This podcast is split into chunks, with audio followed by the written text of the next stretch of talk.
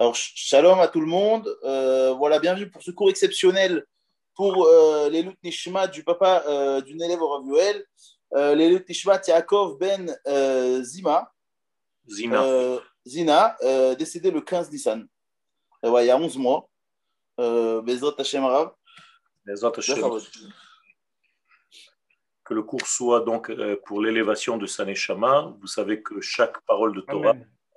est un support pour les Neshamot. Les Neshamot se nourrissent des paroles de Torah et surtout la première année et des paroles de Torah et des bénédictions sur l'odeur.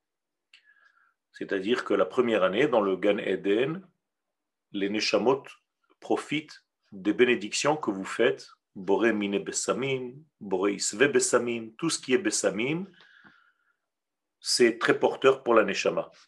Aujourd'hui, nous allons amorcer un sujet qui est très important dans le peuple d'Israël, dans l'histoire de notre peuple. Je veux parler de ce qui s'est passé après la sortie d'Égypte et après le don verbal de la Torah.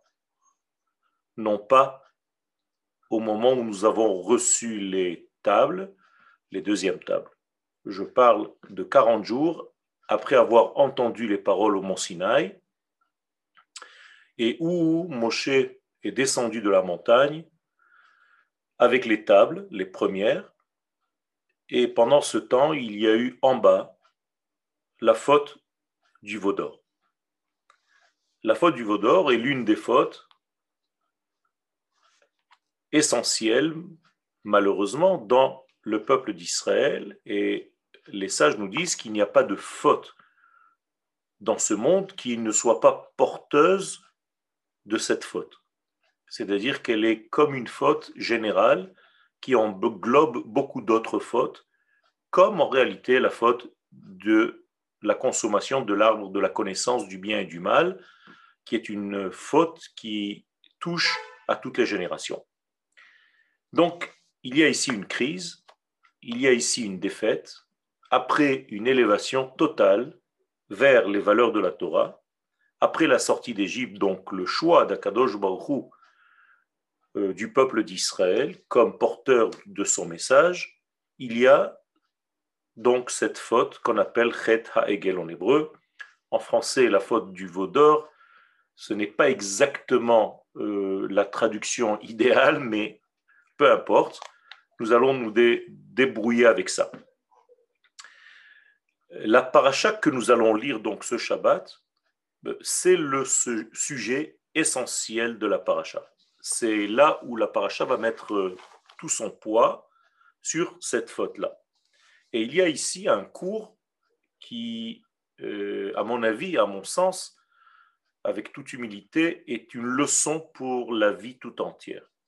Quelle est cette leçon? C'est que justement dans les moments les plus élevés de notre vie, que ce soit au niveau collectif ou bien même au niveau personnel, c'est justement au moment où nous atteignons certains sommets, ou bien de connaissances, ou bien de liens avec Akadosh Baruch dès qu'il y a un sommet atteint, il y a aussi, vient avec lui aussi, une possibilité de chute, de défaite. Et si vous faites le résumé de toutes les fautes que vous avez commises dans votre vie, elles sont toujours arrivées au moment où vous étiez précisément dans un degré d'élévation. C'est très bizarre. Comme si en réalité, le fait de s'élever réveillait des forces contradictoires qui viennent pour faire tomber la personne qui vient de s'élever. D'ailleurs, les sages nous disent que si quelqu'un faute, c'est parce qu'il a eu une élévation. Et surtout si c'est un Talmid Racham, c'est parce qu'il a eu une élévation qu'il est tombé. Donc nous sommes ici dans cette euh, contradiction entre l'élévation d'une part et la chute dans ce fameux euh, degré de la faute du Vaudor. Le peuple d'Israël a entendu la voix d'Akadosh Baruch c'est-à-dire l'intériorité même de son verbe, avant que les sons soient audibles, il y a ce qu'on appelle les colottes. Les colottes, ce sont des sons intérieurs qui ne sont pas des sons humains tels que nous les connaissons. La chose la plus proche de ces colottes que nous connaissons, nous, en tant qu'humains, c'est le chauffard. Et il est, une fois par an, la mitzvah d'entendre la sonnerie, le kol. Ce n'est pas une sonnerie, c'est un kol. Lishmoa kol shofar. C'est en réalité le langage d'Akadosh Baruch Moshe Yedaber, Veha Elohim Ya'anenu Bekol. Lorsque Moshe parle avec un verbe humain, Akadosh Baruch lui répond par un kol. Et le kol qui est le plus proche de nous aujourd'hui, dans notre connaissance, c'est le chauffard.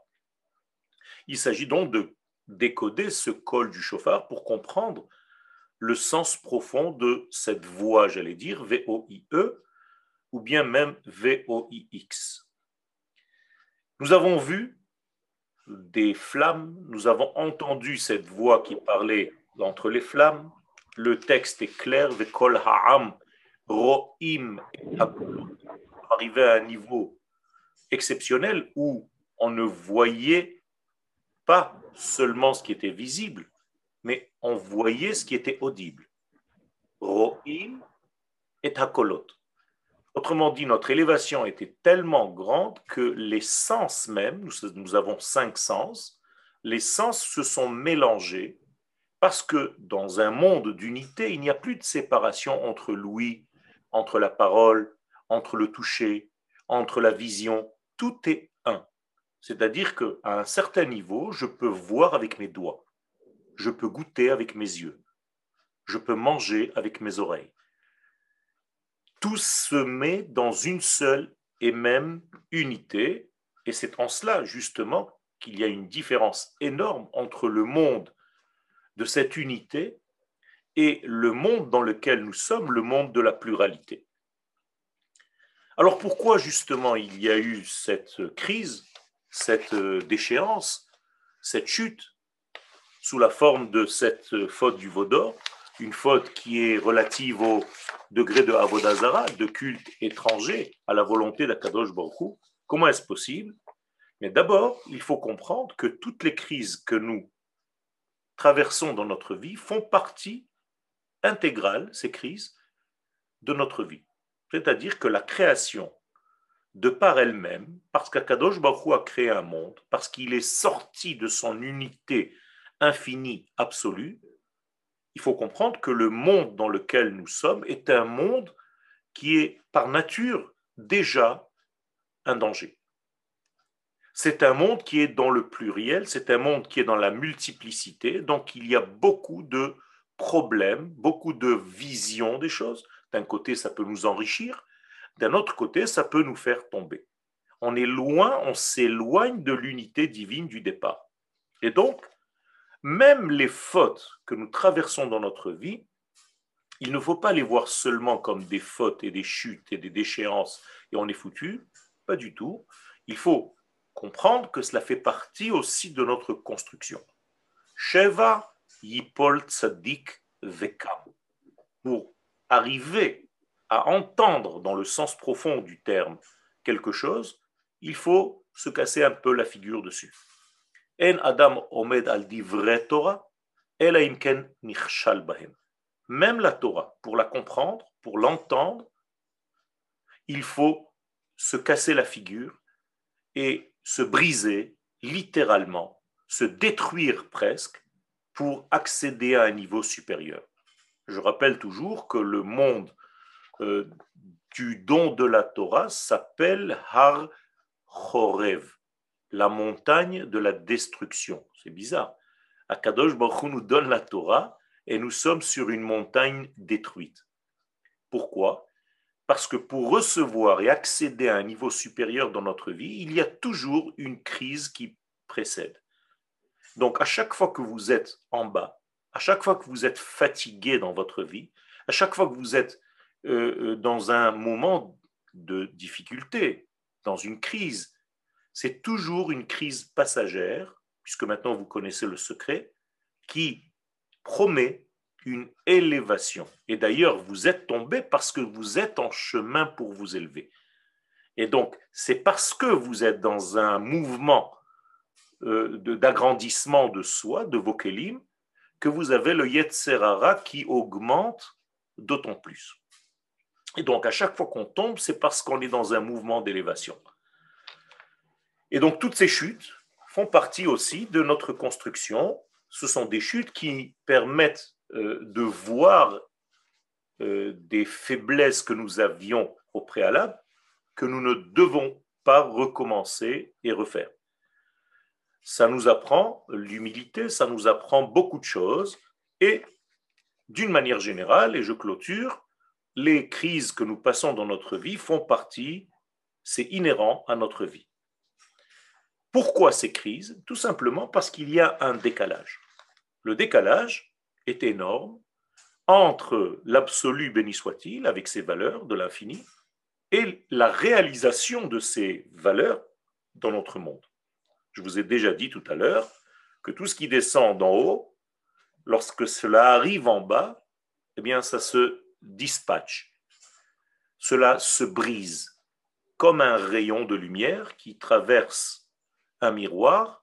Immédiatement, il y a mille euh, euh, de, de, de forces de focalisation, une de départ, il y a en réalité une explosion de couleurs à partir du moment où on traverse quelque part l'atmosphère de ce monde. Et donc, lorsqu'Akadosh Baruch parle avec son unité, avec cette voix dont nous avons parlé tout à l'heure, qui ressemble au chauffard, dans son sens profond, bien entendu, dès que cette voix arrive dans ce monde, immédiatement elle explose en mille euh, euh, éclairages différents. Et c'est ce que David Amelch nous enseigne dans le Teilim 62, Achat diber Elohim, lorsqu'Akadosh Baruch parle dans son langage unique, nous, nous ne sommes pas capables de l'entendre, donc on entend toujours minimum de voix. Shtaim zu shamati. Lui parle un, moi j'entends deux. Ça marche comme ça. Pourquoi? Parce qu'il y a un décalage entre l'unité divine et la pluralité de ce monde. Il y a d'ailleurs une Gemara dans le traité de Psachim qui nous dit que le décalage est tellement grand que lorsque vous voyez le nom d'Hachem, regardez ça dans la Gemara Psachim à la page 50, la Gemara nous dit, quand vous regardez ce nom-là, vous dites autre chose. C'est bizarre. On ne dit pas les lettres que nous voyons. Cela s'écrit avec Yud, Vehe, Va, Vehe, mais vous, quand vous prononcez ce nom, vous dites Ado. Aucun rapport. Pourquoi? Nous dit l'Agmara, tu vois quelque chose et tu dis autre chose parce qu'il y a ce fameux décalage dont j'ai parlé tout à l'heure.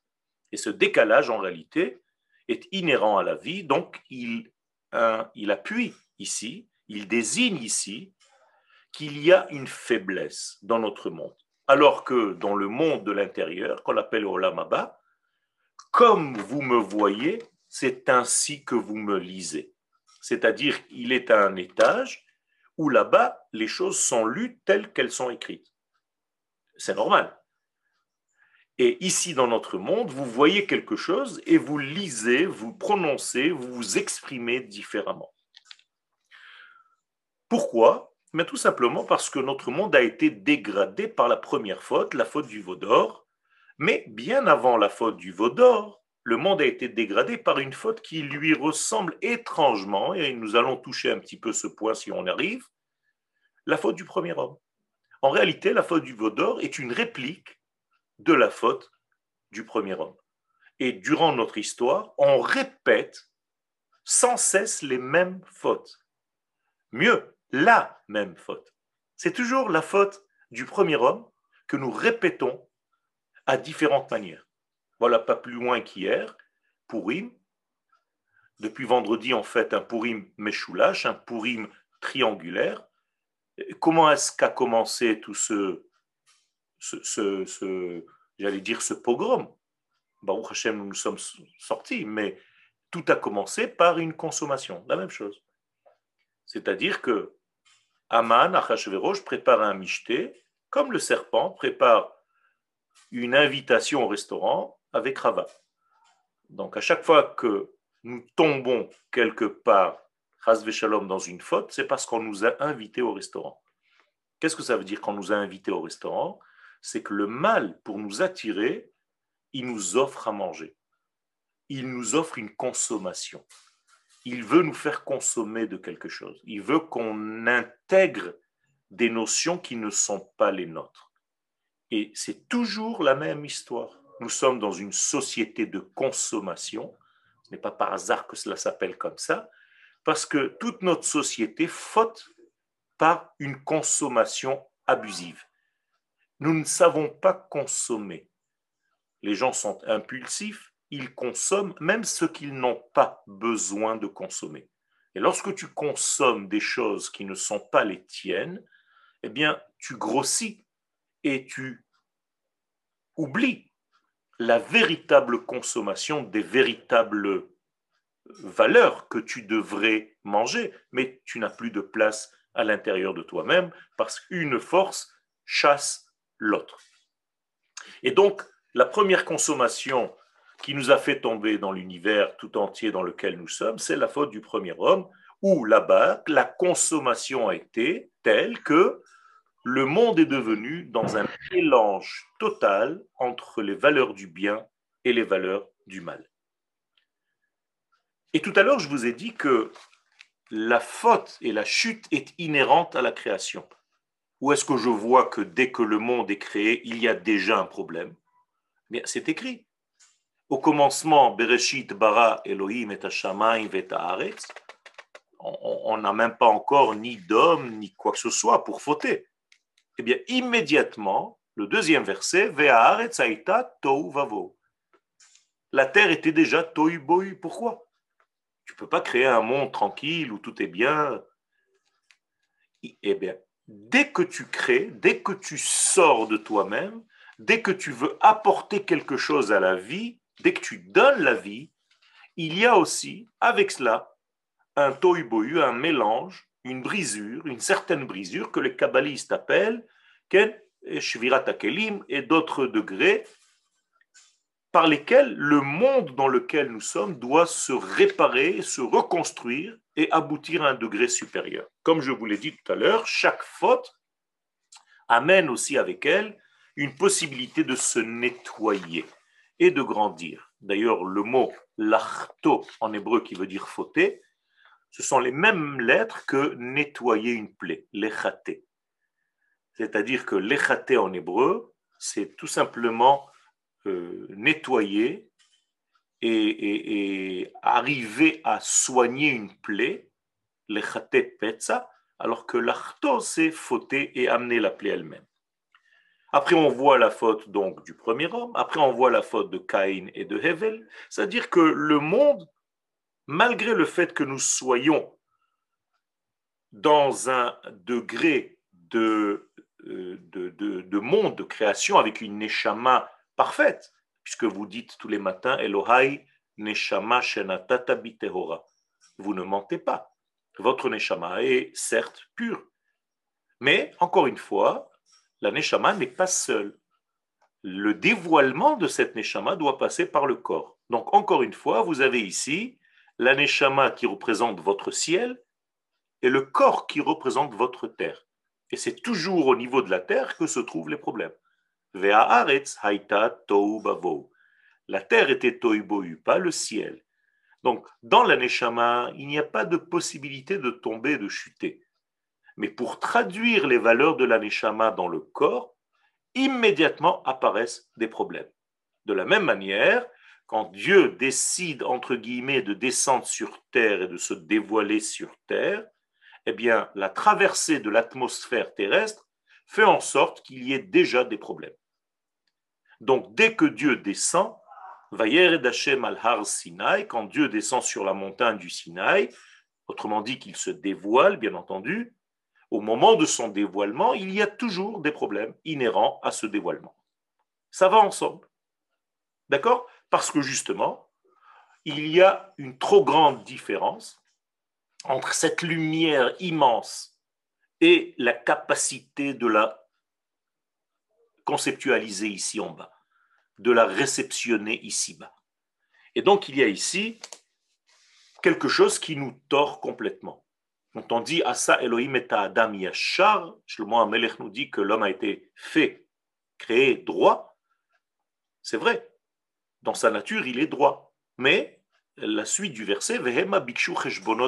L'homme a posé des questions et a commencé à faire des comptes et en réalité a commencé à rentrer dans un système de notions de bien et de mal inhérents à l'homme et non pas par rapport aux valeurs divines.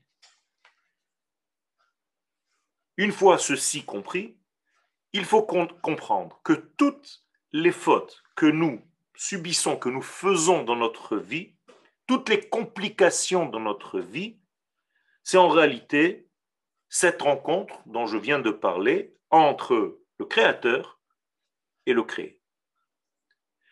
Ces deux pôles sont en réalité le summum même, je viens de vous résumer, je viens de vous faire une parenthèse de toute la vie. Il y a d'un côté le créateur, il y a de l'autre côté la création, et chacun doit savoir sa place. C'est-à-dire que nous ne devons jamais prendre la place du créateur dans notre système de réflexion. Pourquoi je viens à cela? Mais tout simplement parce que c'est là le début du problème de toutes les fautes, et notamment de la faute du veau d'or de laquelle je suis en train de vous parler.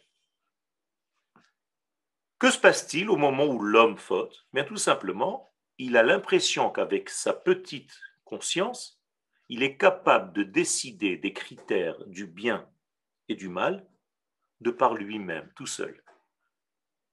Il se déconnecte complètement de l'infini, béni soit-il.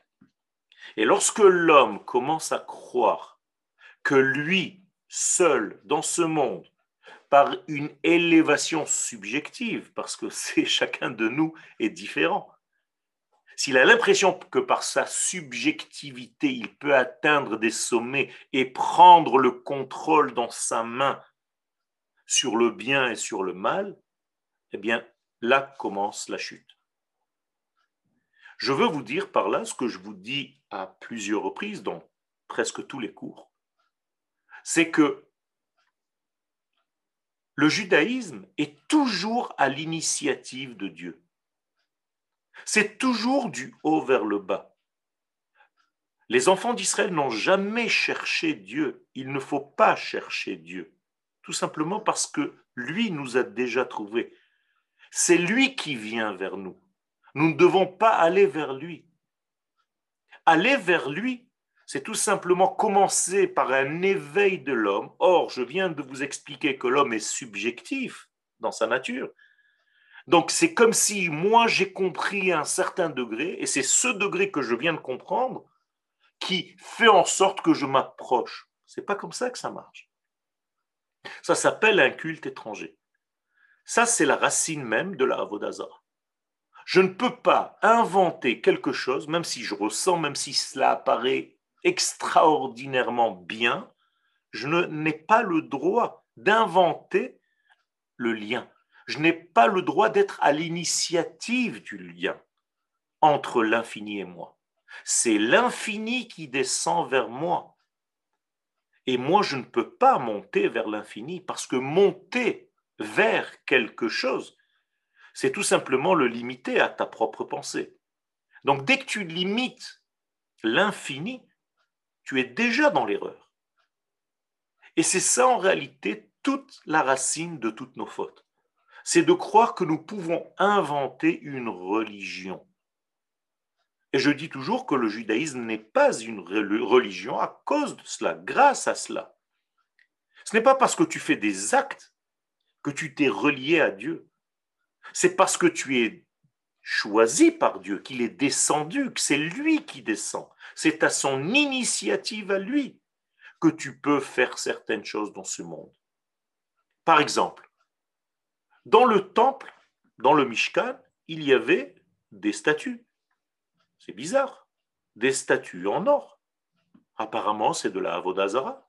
On n'a pas le droit d'avoir des statues en or. Et en plus de ça, dans le Saint des Saints. Même les Romains qui sont entrés dans le Saint des Saints, qui ont vu ces statues des deux chérubins, étaient étonnés. Comment est-ce possible? Eh bien, ce n'est pas parce que ce sont des formes en or que c'est interdit. C'est parce que c'est Dieu qui l'a interdit. Quand Dieu, lui, te demande de créer ce genre de personnage en or massif, ça devient une mitzvah. Parce que c'est à l'initiative de Dieu. Mais si toi, en tant qu'homme, en tant que femme, tu es arrivé à une certaine compréhension des choses et tu te dis que en créant une forme 1, 2, 3, 4, 5, je vais réussir à accéder à Dieu, tu es déjà dans l'erreur. Si Dieu demande, c'est une mitzvah. C'est comme ça qu'il faut faire. Et même si cela te paraît comme être de la Avoda Zara, deux chérubins en or qui s'enlacent comme un homme et une femme dans le sein des saints. Incroyable. Mais oui, mais c'est une volonté de l'absolu, béni soit-il. Sa volonté à lui, elle est objective. Elle n'est pas comme la mienne. Moi, je, je suis subjectif. Toi, tu es subjectif. Donc chacun va choisir un moyen pour accéder à Dieu, ça ne veut rien dire. Et donc c'est l'infini qui descend vers nous. C'est exactement la même chose pour le premier homme. Adam et Chava, quelle était leur faute? Bien, le serpent est venu les séduire en leur disant Vihitem ke Elohim tov vara. Vous allez devenir comme Dieu. Vous allez pouvoir choisir le bien et le mal. C'est-à-dire que c'est vous qui allez choisir si quelque chose est bien, si quelque chose est mal. C'est séduisant. Mais en réalité, c'est encore une fois subjectif, puisque l'homme est créé, il n'est pas le créateur. Il n'a qu'une vision très, très étriquée de l'infini. L'homme ne peut pas concevoir l'infini. Mon cher Aben, avec toute sa grandeur, n'a reçu qu'une seule Torah alors que la Torah est immense, est infinie. On le dit. Moshe Kibel Torah Misinaï. Vous savez qu'en hébreu, c'est très important. Il y a ici une différence énorme. Akadosh Baruch lui donne la Torah. Baruch Hashem noten ha Torah. Mais Moshe Kibel Torah. Dieu donne la Torah et Moshe a reçu une Torah, une manière de comprendre. Moshe Rabbeinu, avec toute sa grandeur, lui aussi est limité, étant donné que c'est un homme, qu'il a été créé. Il n'est pas le créateur. Et toute la force du judaïsme, c'est d'être le plus transparent possible pour laisser traverser la lumière divine, la volonté divine, qui vient du haut vers le bas, de l'objectivité absolue vers ma subjectivité humaine. Si cela vient dans ce sens-là, c'est bénéfique. Je peux grandir, je peux évoluer, je peux gagner, je peux faire des choses, je peux corriger des choses. Mais si je m'invente, moi, des critères du bien et du mal, mais où est-ce que la société humaine peut arriver? C'est terrible. À chaque fois qu'on a donné à l'homme le choix de savoir où est le bien et le mal, de par sa propre intelligence, il est arrivé toujours, toujours aux mêmes conclusions. C'est-à-dire un manque de morale et généralement la perversion. Ça a toujours été comme ça. Toutes les relations interdites arrivent toujours, et c'est pour cela que tout est focalisé, c'est incroyable. Moralité, la faute du Vaudor est en réalité une faute où on substitue la décision divine sur le bien et le mal par une décision humaine sur le bien et le mal.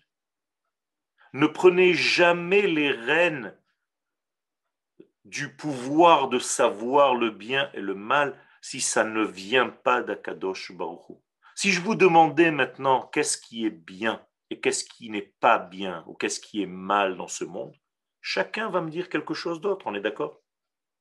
Alors qu'Akadosh Baruch lui, nous dit ce qui n'est pas bien. Jamais on serait arrivé à ce genre de conclusion tout seul. Le premier lotov, pas bien que Dieu nous dit, c'est de ne pas rester seul. Lotov, heyot ha'adam levado. Toi, tu serais arrivé à cette conclusion, oui, peut-être quand tu aurais déjà 80, 90 ans. Mais Akadosh Baruch nous dit ça à la base de la vie. Et, quand est-ce qu'Akadosh Baruch nous dit le bien? C'est quoi le bien? Vayar Elohim et or kitov. La lumière, c'est le bien. Alors maintenant, va comprendre ce que c'est que cette lumière. Mais toi, avec ta petite pensée cérébrale, rationnelle, humaine, limitée, tu crois que tu peux arriver à dire ça c'est bien, ça ce n'est pas bien?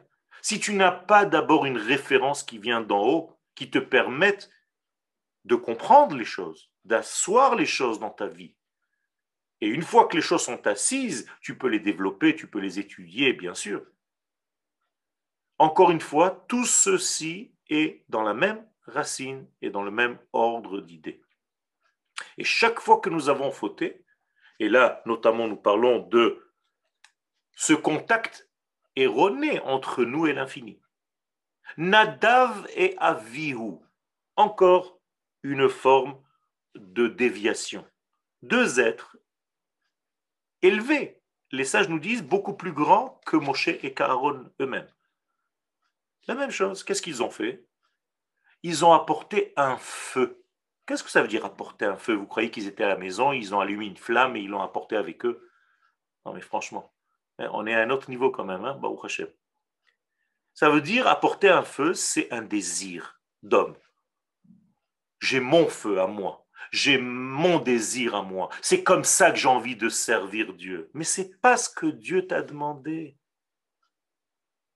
Et donc, encore une fois, vous risquez, nous risquons de tomber parce que nous décidons, voici le feu avec lequel je veux servir Dieu. Si ce n'est pas son feu à lui, tu es dans l'erreur. Et aussi grand sois-tu, tu vas brûler. Et c'est ce qui s'est passé avec Nadav et Aviou, tout simplement parce que c'est un feu que Dieu n'a pas demandé. Et c'est tellement clair dans le texte. Asher lotsiva Hashem. Ça vient pas d'en haut, ça vient pas du haut vers le bas, c'est un éveil que tu as eu. Et tu t'es cru relié à l'infini, béni soit-il, parce que c'est comme ça que tu as ressenti à ce moment donné. Ça ne marche pas comme ça. C'est pas ça le judaïsme.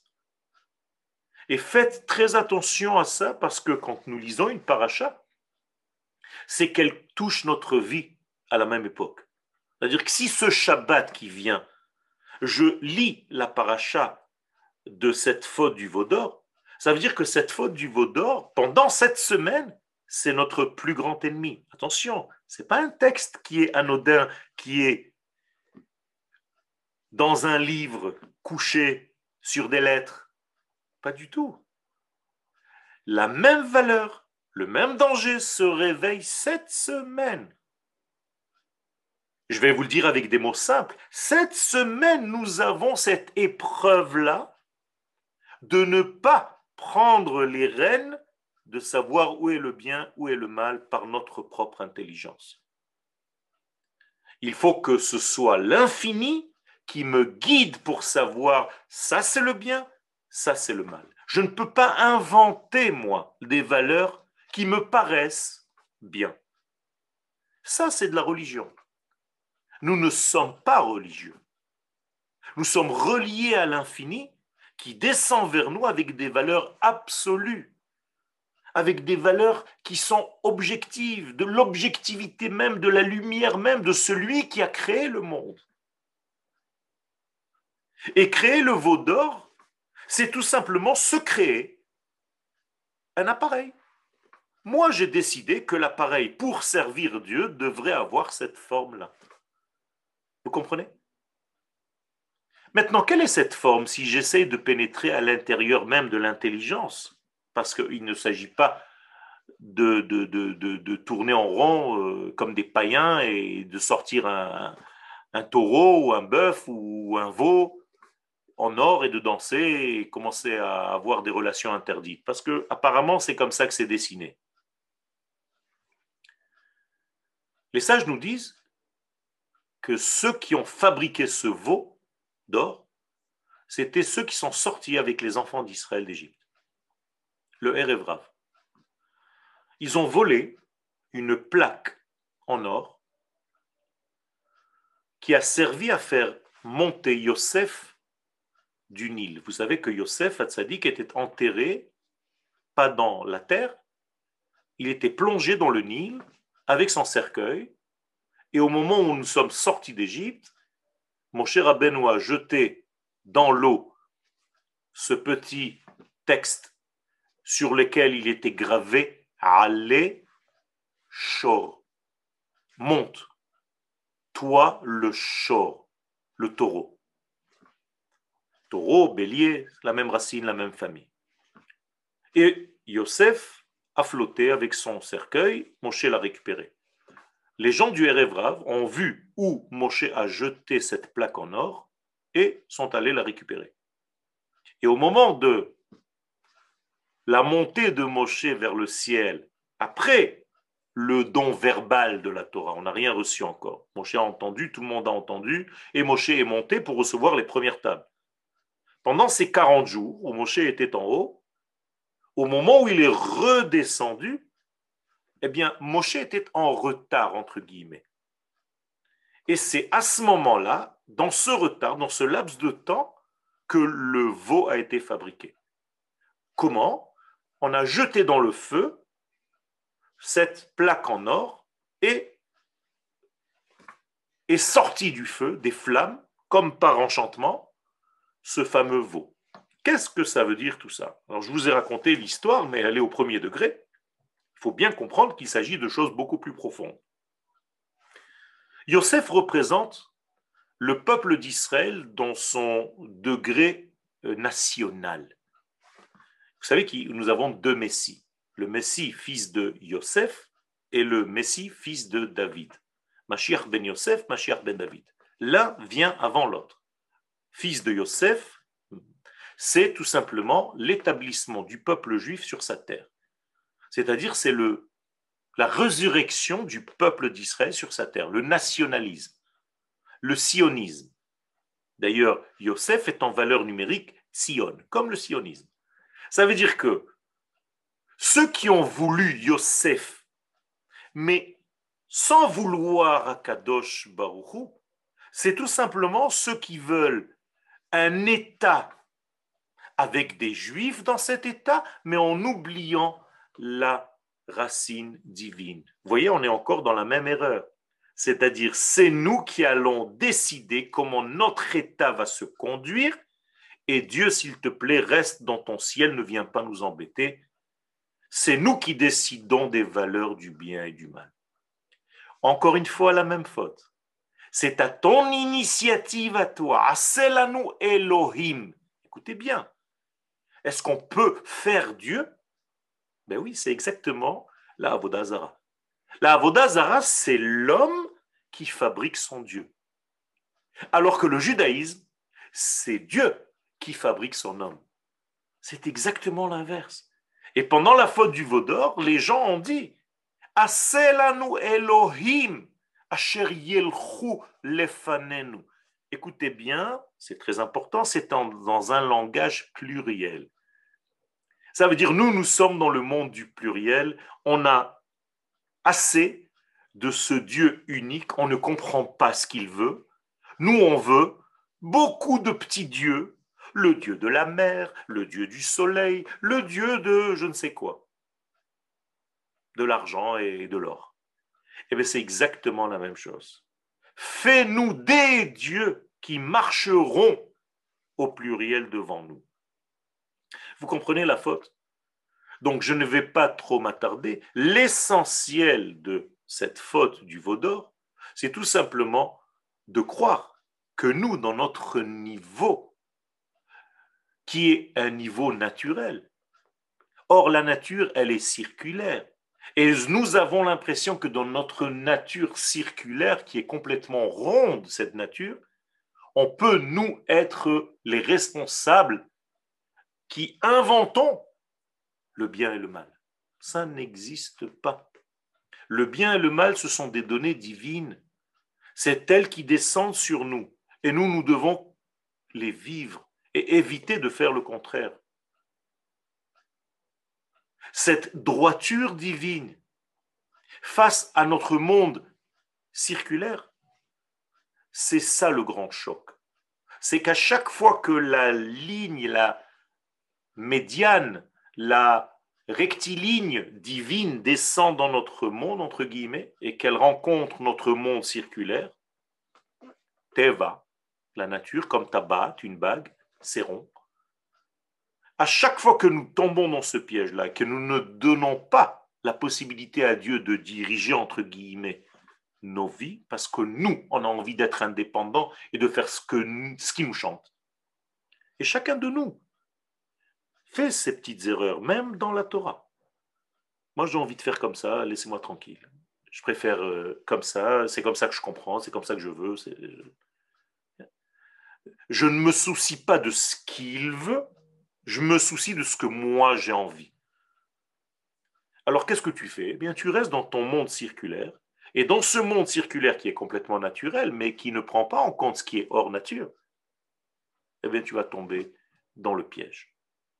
Pourquoi je vous raconte tout ce monde circulaire par rapport au monde rectiligne d'Akadosh Baruch Tout simplement parce que la faute du veau d'or, c'est pour ça que je vous ai dit que la traduction est pauvre.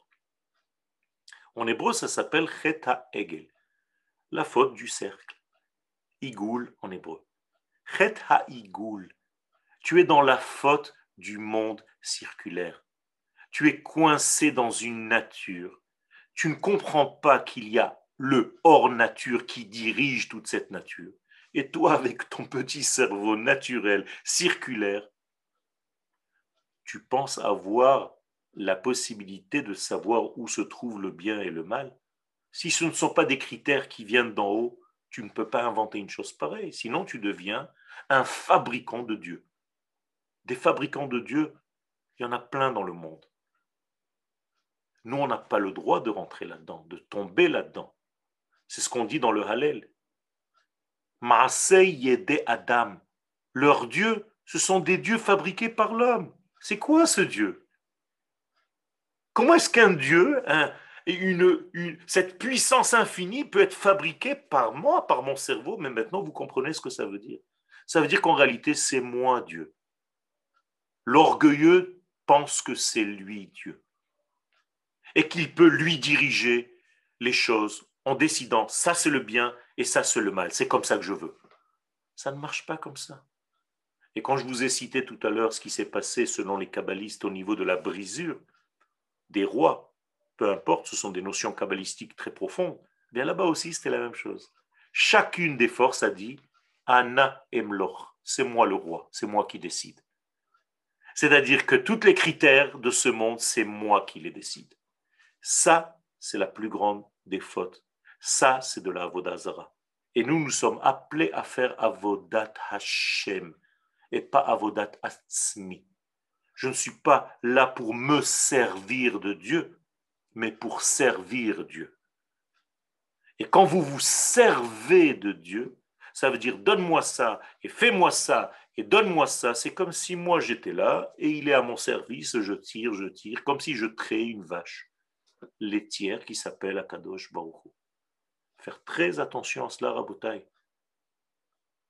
C'est lui qui nous a choisis, c'est lui qui est descendu vers nous, c'est lui qui nous a sortis d'Égypte, c'est lui qui nous a donné la Torah, c'est lui qui nous fait vivre, c'est lui qui nous donne Atachonen le Adam Da'at.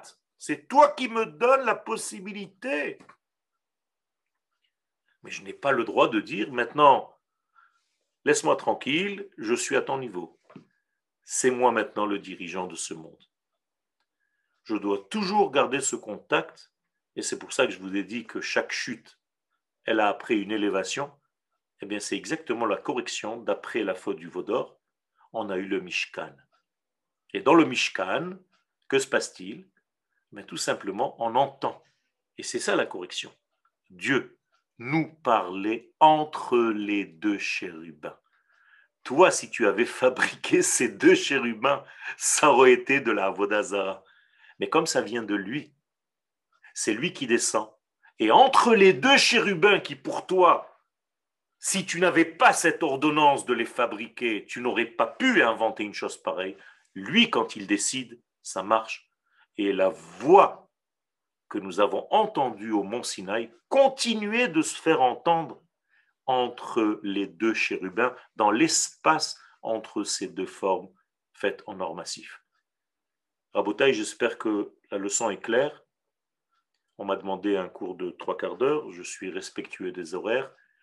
Donc, faites attention, nous sommes dans une semaine qui peut nous faire tomber khalila dans ce genre de comportement humain avec un ego extrapolé. Restez à votre place, restons calmes. C'est lui qui dirige le monde, c'est lui qui descend vers nous. Et ne vous prenez pas pour les champions du monde, c'est lui le champion du monde. Textuellement, on l'appelle Aloufo Shel Olam, Aloufa Olam. Todaraba. Merci beaucoup. Todaraba, Yoel, on rappelle que le cours était euh, les Nishmat Arav? Leilou Nishmat Rabbi Yaakov Benzina et Wati. Magnifique. Voilà. Chaim, Bezat Hashem. Et nous Voilà, je vous envoie sur le, sur le chat tous les liens pour retrouver les, les groupes du Rav Yoel pour dire recevoir cet enregistrement et recevoir tous les cours pour ceux qui ne sont pas encore euh, enregistrés. En vous souhaitant tous euh, une bonne soirée. Et, et on vous tient au courant pour le cours de jeudi, Bezrat Hashem. Shalom, shalom. Shalom à